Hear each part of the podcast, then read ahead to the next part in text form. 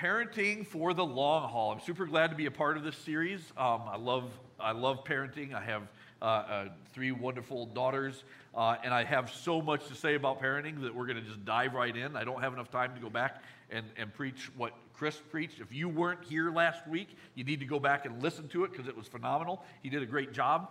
Um, but I'll, I'll say a few things about what he did and some of the verses that he covered. But last week, like what he said, I'm not an expert. Uh, I'm just a fellow traveler, a fellow journeyer with you in this saga of life. Uh, and if you have children, I might be a little bit further along than some, but not as far along as others, right? And so I've been married for 25 years to my wonderful wife, Stacy. Uh, we have three incredible daughters 23, 22, 21, almost 21. Um, it was a busy time of life for a while, all right? It was really busy. Now I have two son in laws. I get to continue this uh, with more people in my life, so it's awesome. There's a little testosterone now in our family. Even had a girl cat and a girl dog. I don't know what it's doing to myself, but uh, there's a little bit more testosterone in the family lineage now, so looking forward to that and enjoying that time as well. But this idea of parenting, I have a lot of ideas, I have a lot of theories, so um, I do have suggestions and opinions, uh, and that's what today is going to be about. Like, I, I want to offer these to you, but I do believe that the opinions and suggestions I'm going to offer today come straight out of the scriptures. Uh, and it's because once upon a time, I was in grad school, and uh, during that time, I was going in to get my doctorate in neuroscience and spiritual development. That was what I wanted to be able to do because I wanted to be able to show the church. This was my greatest dream. I wanted to show the church that the Bible is full of neuroscience, all right?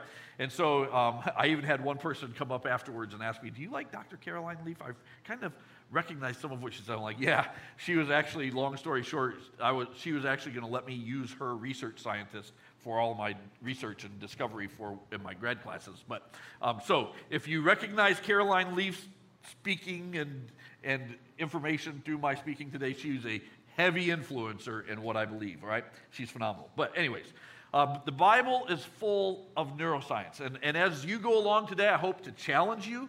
I hope to encourage you. I hope to bring you hope. Um, because what, when we discover what God did in the scriptures, my anticipation is, at least what He does for me, is going to blow your mind by the time today is over. All right? That is, that is my goal. That is what I hope happens in your mind here today. Because here at Journey, I don't know if you know this, if you have kids in Kid Street, you might recognize this, but we use a curriculum over in Kid Street called Orange. And we use Orange on purpose because what they do is they take a look at each one of these stages of development that I'm going to be talking about today, and they try to gear the education, the information, the lessons that we teach that are strategically uh, created for that age group. All right, and that's why we chose Orange. It's just a tool, it's just a curriculum, but I believe that it is very well done, and that is why we use it. All right, and you're going to hear a lot more about Orange and the different phases and stages of development that we use and why we have chosen Orange to be the curriculum that we do here. Uh, but that is also a part of what we're talking about here today because it's identifying, they don't call it neuroscience, they call it phases, but they identify what children are going through in their developmental stages, and so do we as, as teachers. And we want you to recognize that as well. All right, so one of the verses that Chris uh, used last week, and uh, I want to highlight this idea of neuroscience right out of the gate, comes out of the book of Proverbs. So this is it Proverbs 22 6. Start children off on the way they should go, and even when they are old, they will not turn from it. Now, we skip over that sometimes. We think it's just a word of wisdom. It is just a word of wisdom, it is not a promise. But a word of wisdom means that the lion's share of the time it works. Like this is a word to the wise. Now, what we have to understand here is it says children, the way they should go, start them off.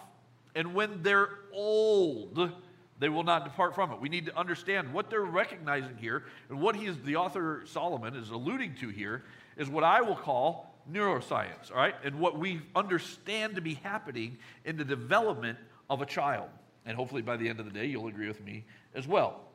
So it's important to understand that it's, that verse isn't 100% truth because there are always exceptions to the rules, right? Everything has an exception to the rule. But the majority of the time, if you train a child on when they should go when they're young, eventually they'll come back to it. A lot of times parents get all uh, worried, and rightfully so. The church gets worried too. We write books about it. There's a mass exodus of the church from age 15 to age 30. And everybody gets wigged out. Oh, the church is going to die, and blah, blah, blah. All right? This has been happening for centuries, folks, all right? Because kids during that stage, just like you and me, make horrible decisions during that stage of life, right? It happens. Age 15 to 30, we make some lifelong horrible decisions that affect us for the rest of our lives. And usually, God is not involved in those horrible decisions, right? I want to suggest to you that that is part of this developmental stage that is referenced in Proverbs. Okay? So we don't have to wig out yet because the reality is you're going to screw up as a parent. I promise you. All right? You're in good company. We all have screwed up. We've all messed up. We're all a part of this together. We're all on this journey. right? You aren't always going to make the best choices. That is okay. You are going to encounter the struggle that we recognize, and this is what I'm going to call it today of nature and nurture, the flesh against the spirit, right? A lot of times you read about it and you're like, nature versus nurture. It's not nature versus nurture, it's nature and nurture. You, depending on the moment, depends on which one wins, right? Most of the time, our nature, our nature wins. Why? Because it's the flesh. Our flesh wins out against our spirit. But as parents and as influencers of the next generation, we are called to help nurture their nature, right?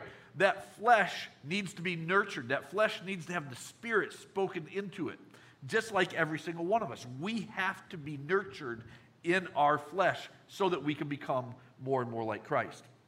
And the reason why we use orange is because it's very consistent with what we at Journey do here as well. We're very consistent all the way across the board. If you've been to Growth Track, you'll know this too. Little plug of Growth Track. If you haven't been there, you should. It's really good. All right. But uh, in orange, they call it the three basic truths. All right. It's represented by this little target on the wall uh, up there, right there. Um, love God, love others, love my, learn to love yourself. Right. That's that is the target on the wall. We cannot love God until, or we cannot love others until we love God. We cannot love ourselves until we love God. Our love for others and our love for ourselves comes out of our love for God. And we recognize that in the curriculum that we teach. We need to teach our children how to fall in love with God first. And then once we fall in love with God, it will affect the way we teach and treat others. And the way that we love ourselves in the view of God, and I'm not talking about the self help narcissistic, hedonistic, paganistic way in which the world is trying to tell you to self love. I'm talking about godly love of yourself, like a proper perspective of who you are in the image of Christ. Right? When we understand who we are, messed up people in need of a Savior, then we can love other people genuinely. And until we get that, our ability to love other people is limited by our love of ourselves. Like, just take for example, if you have a neighbor that drives you up a wall, your ability to love past that driving you up a wall is contingent upon how do you love yourself when you drive yourself up against a wall. And if you don't ever drive yourself crazy, then you're probably a narcissist. But anyways, just joking. Right? There are going to be times where we're where we drive ourselves nuts. Like, why did I even do that? I don't even understand. Well, it's because our nature kicks in, and it overrides our it overrides our spirit right? And so our love, of, our ability to love others is directly contingent upon how do we forgive ourselves? How do we love ourselves in that moment? How do we see ourselves through the eyes of Christ when we're making mistakes? We have to be able to teach our children that everything is about loving God, loving others, and loving yourself. And if you go to Growth Track, you'll see that that's what we do. We talk, we talk about it in a little bit more mature language, but it's really the same thing. As long as we are down here on this earth, it's not about what sport our kids play. It's not about what school they go to, it's about do they love God? Is their life a reflection of Christ in their relationship with others? Is my life a reflection of Christ in my relationship with others? That's really what this whole life is all about. What we do is just a byproduct of that. Okay, but we have to, we want to teach our children that it's all about loving God and loving others. I mean, Jesus Christ made it pretty simple. Matthew 22 says it like this Jesus replied, Love the Lord your God with all your heart, with all your soul, with all your mind. This is the first and greatest commandment, and the second is like it. Love your neighbor as yourself. So you see, what we teach in Kid Street, what we teach in Growth Track, what we are teaching you here today, all along these developmental stages is how do we help our children do that no matter what it is they're going through in life. Right, that's that is the goal. That's where we want to be. But I can't talk about our children's developmental stages until I address us in this room, okay? I can't talk about our child, our children, until I talk about our marriages. You see, we can't parent well until we get our marriages right. And I'm and don't get offended yet, all right? Just hear me out because I might step on a few toes here. Marriage is not about cohabitating and figuring out if you sleep well together, okay? You'll get that figured out. Practice makes perfect. It'll all work out okay. just deal with it, okay? Marriage is about picking the right spouse. Marriage is about being in alignment, equally yoked. Remember that phrase in the Bible? Be equally yoked. This is what marriage should be about picking a godly spouse. When you're dating, when you're, when you're in that moment, you pick a godly spouse that you are in alignment with in your goals, dreams, and parenting styles. That should be the priority. But unfortunately, most of the time when we do premarital counseling, 90% of people are already living together. That's just the way it works in the church, outside of the church, it's everywhere. All right, I get it. You're sleeping together. It, you're already doing it. All right. We, we think, oh, I'll work on that after we get married. No, you won't. This is what you're going to argue about after you get married. Yeah. This should be the priority. This is what you need to get right before you get married because it's going to make a mess of things once you get married. If you aren't in alignment, you're unequally yoked. If you start off by not having a godly spouse, you're unequally yoked. You're, you're just asking for problems. And we live in a woke society that is going totally backwards against this. And it's infiltrated the church to the point that how dare God tell us how we're supposed to run our marriages? This is a problem, folks. We can't parent our children to be godly if we ourselves don't surrender the way that we look at our sexuality and our marriages to God. It can't happen. It's not going to happen because you've left out the foundation of the family. You can't have a family that is godly if you leave out the foundation that makes a godly family. This is, this is how it works. But you might be like, well, that's too late now. I already screwed that one up. Whew. Wow, if you only knew the decisions I made. Okay, good. You know what? You're in good company. You want to know why? Because Jesus levels us all to the same base morality. You want to know why? Because honestly, what we're talking about, we're talking about adultery. Nobody wants to surrender their sexuality to God. How dare God? It's archaic, it's ancient. How can He tell the society it's, it's 2,000 years old? He has no business telling the world how we should surrender ourselves sexually to God, blah, blah, blah. I'm woke. Good. Now you're wrong. Because God is God. We just sang about him being King of Kings. Yeah, but not over my sexuality. Like, that's mine. Like, that's my identity. You get it? Like, God can't do anything with that, right? So we got to surrender that sexuality to God or we don't get marriage right. That's part of the deal. So when we do that, or when we haven't done that, you're all in good company. You want to know why? Because Jesus says, hey, guess what, guys? If you've thought a dirty thought, you're an adulterer. Good news, folks. We're in a room full of a bunch of adulterers. Isn't that great? I was an adulterer by age 10. It was fantastic. All right? We come out of the womb messed up. We are doomed to failure. We are doomed to need a Savior. All right? So don't get, don't get twisted on me on thinking, well, I've already screwed it all up. It's all over. I can't make it. No, guess what?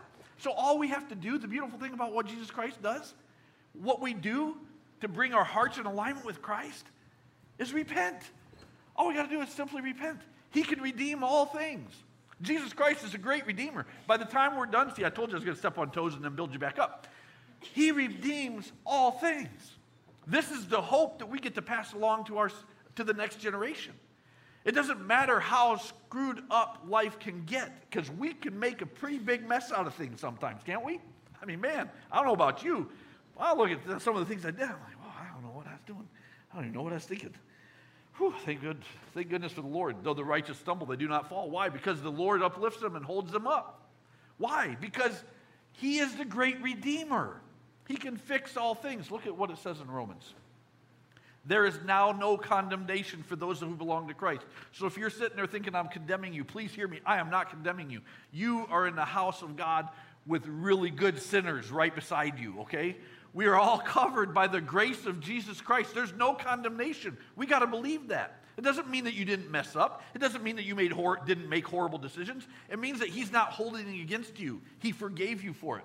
And because you belong to Him, the power of the life giving Spirit has freed you from the power of sin that leads to death. What that does means, it doesn't mean that you're never going to sin again and that you didn't sin in the first place. It means that he extracted the sin, the shame, the guilt, the condemnation, the very thing that drives you back into the same behavior over and over again. He took that power away from it because he's not holding your wrong decisions against you. Isn't that beautiful? That's what we get to pass on to the next generation, but it's got to be in us, all right? Keep going. The law of Moses was unable to save us because of the weakness of our sinful nature, nature versus nurture. Our, our sinful nature is just full of, of evil, right? So God did what the law could not do. Keep going. He sent his own son in a body like the bodies that we sinners have, the flesh. He sent his son in the flesh. And in that body, God declared an end to sin's control over us by giving his son as a sacrifice for our sins. Jesus forgives us of all of our sins, he redeems all things. And that's what we get to do for our children in all along their developing stages. Now, you might ask, well, what does that have to do with all those developing stages? It's Like, what, okay, I get it. Like, this is all great. This is Jesus. Okay, whatever. But what does this have to do with parenting? Well, you want to know something? I'm really glad you asked because I'm going to tell you the answer to that question. All right? So here's the answer. Why did I tell you? I'm going somewhere with this. Because we are all children. Every single one of us in here. No matter how old you are, you are a child. And somewhere along the line, you had a parent. You had a mom and a dad. Maybe they weren't a very good mom and a dad, but you had a mom and a dad. Maybe you don't know your mom and dad very well. I don't know your story. I don't know what's led you here, but I do know that all of us that are drawing breath are children. And we cannot, as children, model for our children anything that we have never attained. We have to attain this. If we want to lead our children to understanding the transformational grace of Jesus Christ, then we have to be transformed. If we want our children to repent, then we have to repent. If we want our children to not live an adulterous lifestyle, then we can't live an adulterous lifestyle. We have to surrender our adulterous heart. And you might think, well, I'm not just talking about adultery here. I'm talking about the adulterous nature of our heart, our desire to go against God. That's an adulterous heart. We don't want to submit to God. If we want our children to submit to God, we have to model how to submit to God. We have to model how to make it through these developmental stages if we want our children to understand how to model these developmental stages. I mean, we, we, serve, we serve a very elitist God if we come right down to it, right? I mean, how dare God state in the scriptures that we are separated him from birth? We are separated from him from birth. What an arrogant God would ever say that. If, if he's really the one that created us, how can he tell us I'm separated him from him at birth? Like, that's not fair. What's he thinking? Like, if he's really in control, why did he do it that way? Maybe you don't ever question God. I question God all the time. And he usually tells me I'm wrong. All right, but what we have here is when you were born, what is separated from God is your heart. Okay? You have a little amygdala in your brain, all right? All of us do. There's actually two of them, there's one in each hemisphere of your brain. Your amygdala was fully formed the day you popped out of mama, all right? Or struggled out of mom, however that worked out for you. Not really sure. But that amygdala was fully formed, not fully developed, fully formed. You want to know what happened? You want to know when that little amygdala started forming in your mama's womb? Kind of like Jeremiah, or Psalm 139 says, I knew you, when you before you were born. Six weeks. Six weeks. Six weeks, the amygdala is formed. The amygdala is the seat of your emotions. The amygdala is your heart, it stores where your emotions come from. All right? It controls how we react. That little child that you love so dearly, in the next moment, you want to rip their head off. Yeah, those are all parents that left. Those of you that didn't, you don't have kids yet. All right. In that moment, what they're having is an amygdala breakdown. All right. And then you get to choose whether or not you're going to have an amygdala breakdown. And just because you're bigger, it actually makes your amygdala breakdown a whole lot worse because you should have control over your amygdala. They don't. They don't even have a choice yet because you're going to see that in a second. So, as followers of Christ, our, our goal as, as followers of Christ, influencing the next generation, whether mom, dad, aunt, uncle, parent, grandma, grandpa, I don't care, we're to help the next generation learn how to submit their emotional response to the authority of Christ. That is what we are called to do. That is, that is how we get them through these developmental stages. But we can't help them with this task if we don't know how to surrender our own emotional response to Christ. And that's why we have to talk about this as we are children, because we can't parent our children till we have better thought processes on our own. And that's what I want to talk about a little bit more is how we respond to irrational moments of tension. I mean, because when a child loses their, their, their binky or their blankie or pacifier, whatever you want to call it, when a child loses that, they're having a moment of crisis, right? You'd think the world had to, dude, just pick up your pacifier. It's not that bad. The world's not coming to an end. But to them, the world's coming to an end. They're having an emotional breakdown. Their amygdala's getting hijacked. They're having a bad day. They get a little bit older, get a little bit lippy. Their amygdala's backfiring on them. You get a choice.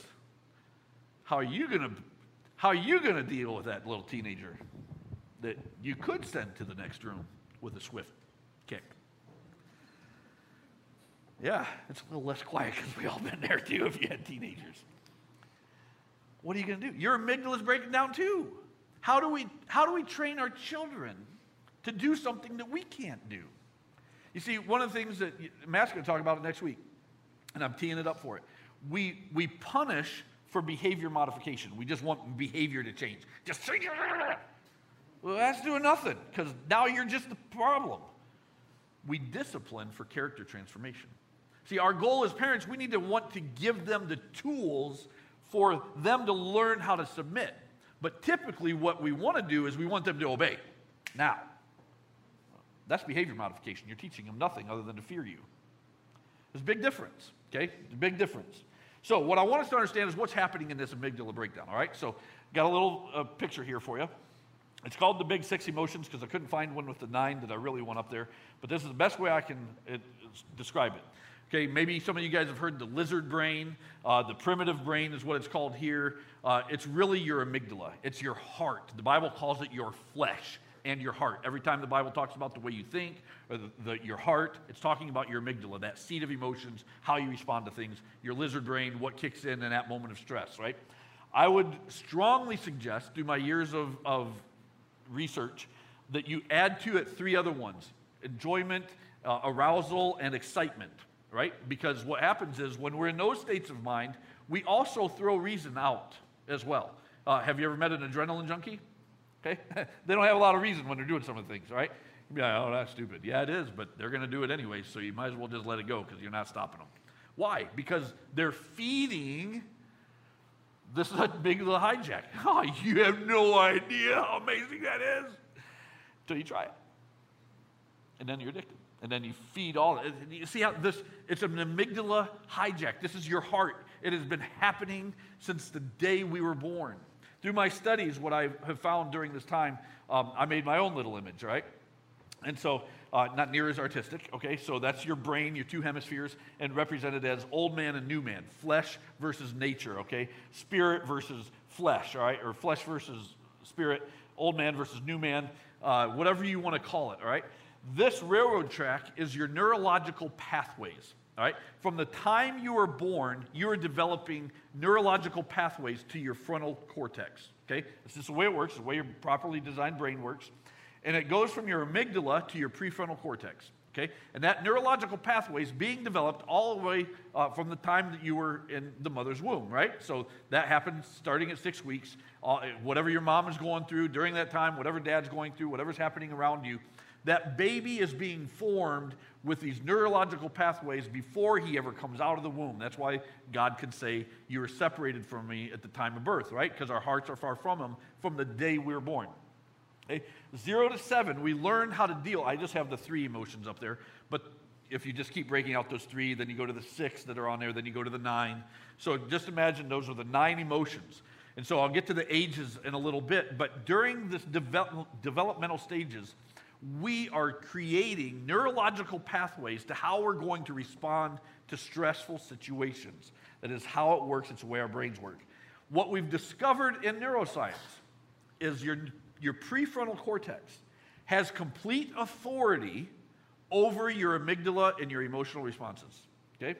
Your uh, properly functioning prefrontal, good Lord, your properly functioning prefrontal cortex can override your misfunctioning, malfunctioning amygdala. Okay? Why? Because that's the way God's designed the brain. And then you're going to be able to understand how that happens. Here's the beautiful thing God wrote the book on neuroscience. You want to know what happens? Our pathways, our neurological pathways, they're called dendrites. And on our dendrites, they have a little coating called a myelin sheath. That little myelin sheath isn't done forming on all your dendrites. And there are millions of miles of these things in your brain. They aren't done connecting until you're 30 years old. 26 to 30, women develop a little faster. We all know that, man. It's okay. Scientifically speaking, their brains even develop faster. It's okay. Just get over it. That is why, this is why we put young men on the front lines in battle. Why? Because they react. They don't think.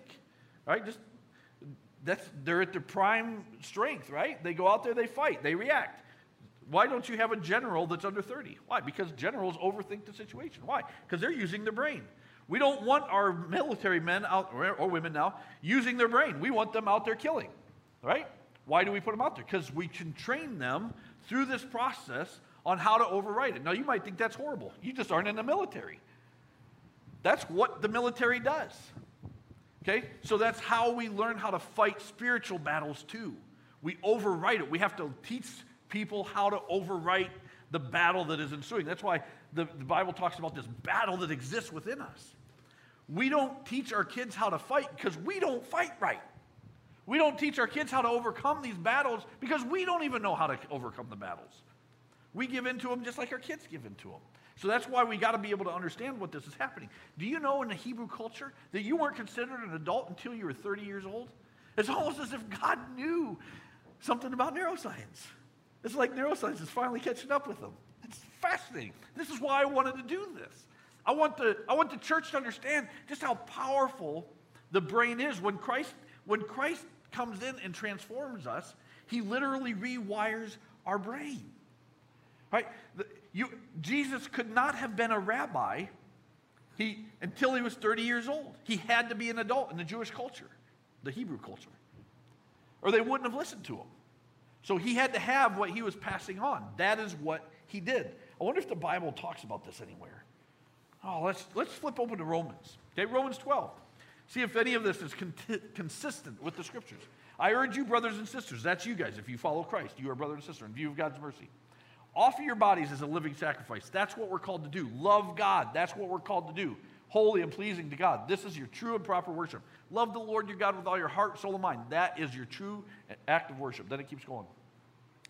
But in that process, do not be conformed to the way of this world, but be transformed by the renewing of your mind. Right? Do not be woke, be awakened.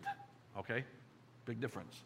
Be transformed by the renewing of your mind. This process, let the Holy Spirit rewrite the hardwire within your brain. Then you will be able to test and approve what God's will is, his good, pleasing, and perfect will. Keep going. For by the grace given to me, I say to every one of you, do not think of yourself more highly than you ought. Now comes how we treat other people. God first, then others, and ourselves in there. That is how this all works together. Don't think of yourself more highly than you ought. Go to the next verse. But rather think of yourself with sober judgment in accordance with the faith that God has distributed to each of you. That is why we say that we're not, when we tell you to love yourself, it's not about the, the, the self love that the world wants to project upon us right now. This is about properly understanding who you are in Christ with sober judgment. Realize what it is that you bring to the table. What has Christ done in your life to transform your story? That is what it's all about. This, this process that we're talking about, that verse that we just read, is literally a, neuro, a new neurological pathway being rewritten. Go ahead and go to the next slide. The new man that's in that image of the two brains, the new man literally through the transformational grace of Jesus Christ, He literally transforms our brains. He gives you a new way, He gives you a new pathway to override your emotions. And this is what we get to pass on to our kids. Science calls it neuroplasticity. Okay? God calls it transformation. Right? So, this neuroplasticity, maybe you have someone that's had a stroke. They used to think that once you had a stroke and you're older, uh, you would never be able to recover. What they've discovered is that's totally not true. Uh, you can actually retrain different parts of your brain to control certain parts of your body. Right? It's, it's fascinating. Neuroscience is, is a fascinating field of study. It's finally catching up with what God said. He, he has given us the ability to literally overwrite what is happening within us. Okay? Let's go back to this idea that God says that we are separated from Him at birth. Our hearts are utterly wicked above all else who can know it. We are separated from God at the time we come into this world. Before we were ever known, the scriptures say God knew us while we were being formed. This is crazy. This, this, I hope this blows your mind. All right? They have studied the brain, the amygdala specifically, of a little baby boy before he gets circumcised. Okay? And if your kids are in here and don't know what that is, well, you do, you're going to have to explain it now. So, before they go in and get circumcised, they, they studied the brain image of the amygdala. And then they go through the process, and then they study the amygdala. You want to know what happens? Their amygdala is forever changed. Okay, let me explain why that's so amazing. All right, because the amygdala is the seat of the emotions, God designed a whole people group a whole culture, a whole leadership style, a whole governance system, a whole separation of a nation upon one act that signified a surrender of the heart from birth. That is why it's amazing. All right? From birth, he, he set apart an act for our little children and our families to understand that their, their heart is forever changed because you're surrendering to Christ in this action. You're surrendering, not to Christ in that time, you're surrendering to God in this action. You're separating yourself from the world. You're literally, your heart is literally, your seat of emotion is literally being changed at birth. The very thing that's separated from God in that moment.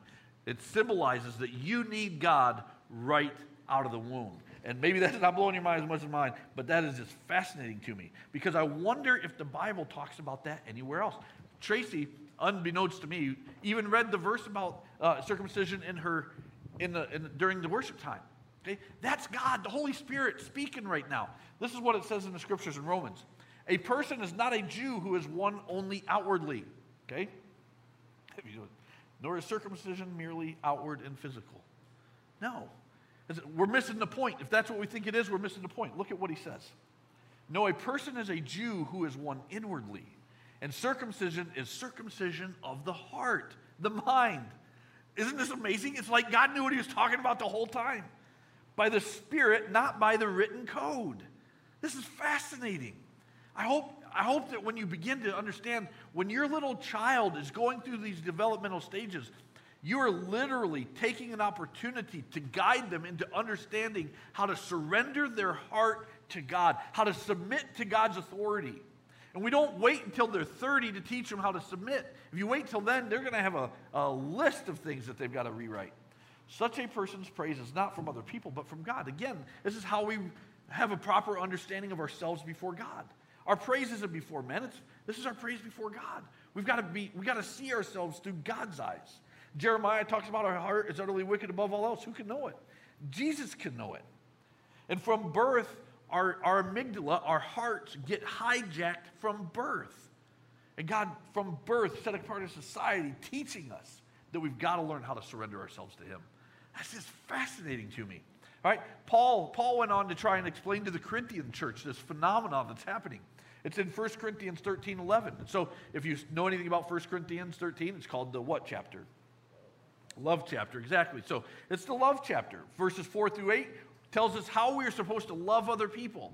And then Paul's like, yeah, but guys, I get it.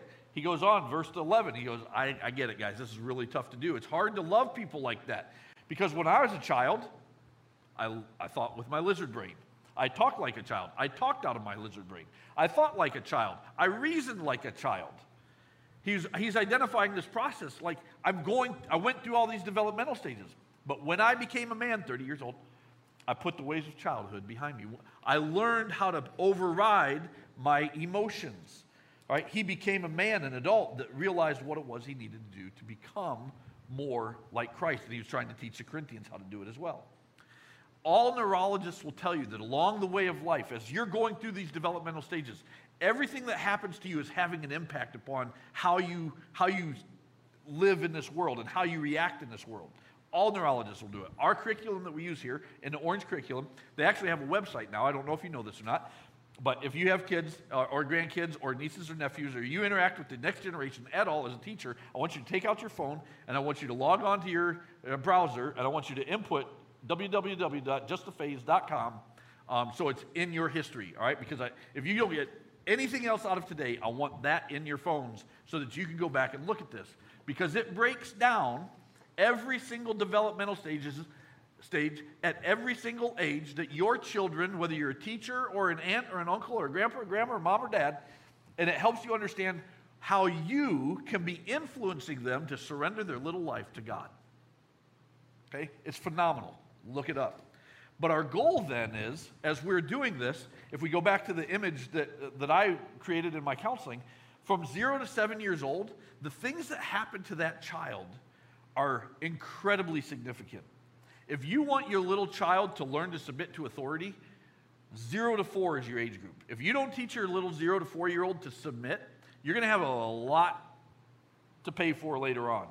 Because at zero to four, that's when they're really cute, and we think that everything that they do is really cute, even though a lot of it's really disrespectful. And, uh, and we let it go because it's funny. And then they learn to be disrespectful. And then when they get over it, get older, it's not as funny anymore. Now they're sassy little teenagers, and we want to fix it. Well, you should have fixed it when they were pliable. Because if you try to fix it when they're teenagers, I don't know if you've had a teenager yet, they're not as pliable. But they want mom and dad's approval when they're zero to four.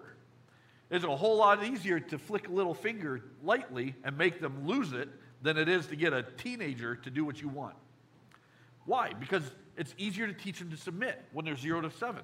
But if you want to know what happened to you, because this is about you, not just your kids, ask yourself what happened to you in the stages of zero to seven? Maybe you need to bump it up to seven to 14 because that's another incredibly influential stage. That's middle school and junior high years. If you wonder why you have certain tendencies, maybe why you react irrationally in different age, stages of life, ask yourself what happened at ages 7 to 14. What are those things that were happening? All the way up to age 30, significant things, traumatic things that happen in our lives at those times. Why do you think our military men come out with so much PTSD? Their brains are still being formed during that time where they're fighting for their very life guys, this is, this is neuroscience. But the beautiful thing is, through Christ, we can overwrite these things. But we have to have a grasp of the, the depth of how significant this trauma is in our lives. It shapes our brains.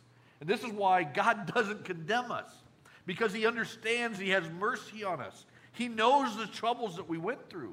And, folks, as a parent, some of it is your fault that your kids are messed up. We're messed up because of our parents. We do good things, we do bad things. It's just part of life. It's okay. We just have to, no matter what we do, we just have to give our kids the tools they need to be able to overcome it. Orange uses another thing, it's called the timeline. If you go to justaphase.com, you'll see this as well. It goes through all the different ages zero to one, two, three, four, five, and six, on up. You can't see it because it's a little blurry.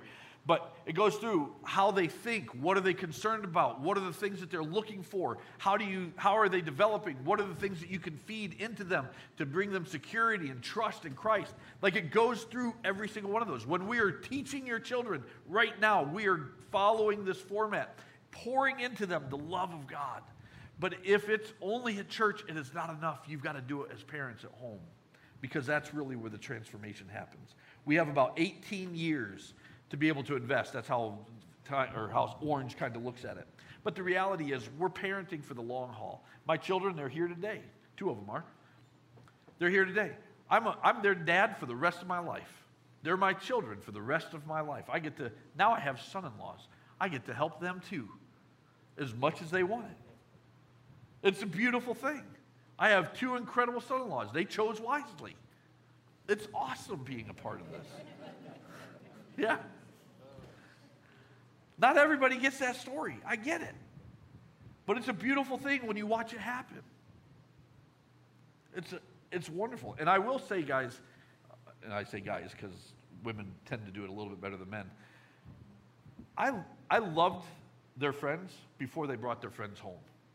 It was a very cognitive choice that I made because I didn't want them ever receiving from me that I was not. Can't look at my kids when I say it. I didn't want to. I didn't want them to ever think that I wasn't going to accept who they brought home because I won't influence their friends if they don't bring them to our house. So they can't know how much I love them if I don't love their friends. I don't know. That was not in my sermon. So that's not for me because I've been doing that for years. That's someone out there. One of someone needs to know you've got to love your kids' friends. You got to love who they love. Because if you don't love them, you might be the only Christ that person experiences. That's what we get to do as parents. You see, I want to end with a story about Jesus, okay? Because what better person to end on than Jesus. We have to ask ourselves in this process, all of us, as we walk out that door, as we, as we think about the next generation, what do I have to offer to the next generation? What do, I, what do I have to offer to my kids? What do I have to offer to anybody that wants to listen to me? Or is forced to listen to me. what do I have to offer? A transformed life. Think about Jesus with the woman at the well. The woman at the well was a pariah in her own society, and she lived in a society that was already a pariah. She was part of the Samaritan culture. Jews would literally walk miles out of their way to avoid interacting with any Samaritan. Jesus walked right through it. Sits down in the heat of the day. So this woman is such an outcast. She has to draw water in the heat of the day, and he starts talking with her. And I hope that this, I don't, I don't know where you're at. I don't know what kind of a mess you've made or what kind of mess you haven't made. I don't know what kind of mess your kids have made or what kind of mess your kids haven't made. But I hope that this brings hope because it doesn't matter what mess or what, what we've experienced, what trauma we've experienced, because this woman at the well was on man number six. She wasn't even married to him. And Jesus gets toward the end. He says, Go tell your husband, come. And she goes, Ah, I really want the water you're living, that you're talking to me about, but I, I'm not married. He goes, You're right. Man, you're with now, he's not even your husband. Number six. That's two, but number six.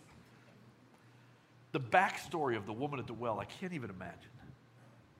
To be her counselor, to hear the trauma that she must have gone through, I can't even imagine. But you want to know something? Jesus wasn't worried about it. He wasn't worried about what she brought to the well, he was worried about what she took from the well. And that's what I'm worried about here for you today. Isn't what you've brought in through these doors, it's what you take out of here. I don't care about the mess you've made because I know a Savior that can redeem it. He can fix all things, just like the woman at the well. And that's what we have to offer. So, whether you have a full handle on it and you get to hand it to the next generation, or whether you're still learning it and you get to show the next generation, we all have the same opportunity to offer the hope of Jesus Christ. Let's look at his words before I pray. You Samaritans worship what you do not know, but we worship what we do know. For salvation is from the Jews. A time is coming and has now come when the true worshipers will worship the Father in spirit, nurture versus nature, spirit over flesh. For they are the kind of worshipers the Father seeks. God is spirit, and his worshipers must worship in the spirit and in truth. And the woman said, I know. Like she, she wanted what Jesus was saying so bad. I know. I know that the Messiah called the Christ. I know he's coming. And when he comes, uh, he's going to explain all of this to us. Jesus looked her in the eyes. Look, I mean, imagine you're the woman who has a horrible traumatic history sitting in front of the Christ. He goes, and he looks you dead in the eyes. I am the one speaking to you. I am He. Her life was transformed like that. He opened the pathways to a new nature, a new circumcised heart, surrendered to the great Redeemer. Let's pray. Dear God, you are amazing.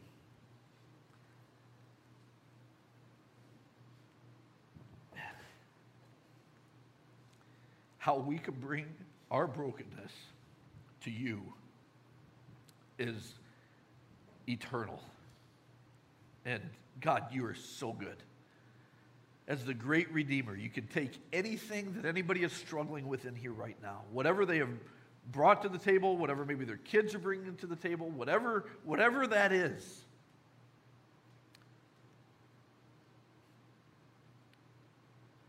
God, it's heavy. Lord, they're struggling with it. Lord, let them experience your hope.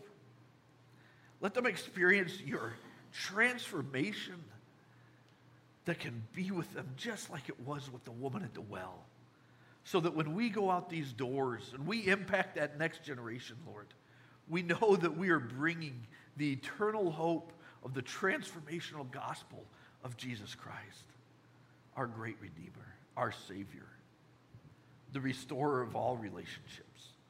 God, we love you. We are grateful for you. We surrender to you all of our emotions, all of our heart. God, we give it to you. We repent of the things that we've held on to too long. And we say, God, here they are, they're yours. I'm sorry. God, be with your church, be with your people, no matter what they're going through. We love you, Jesus. Amen.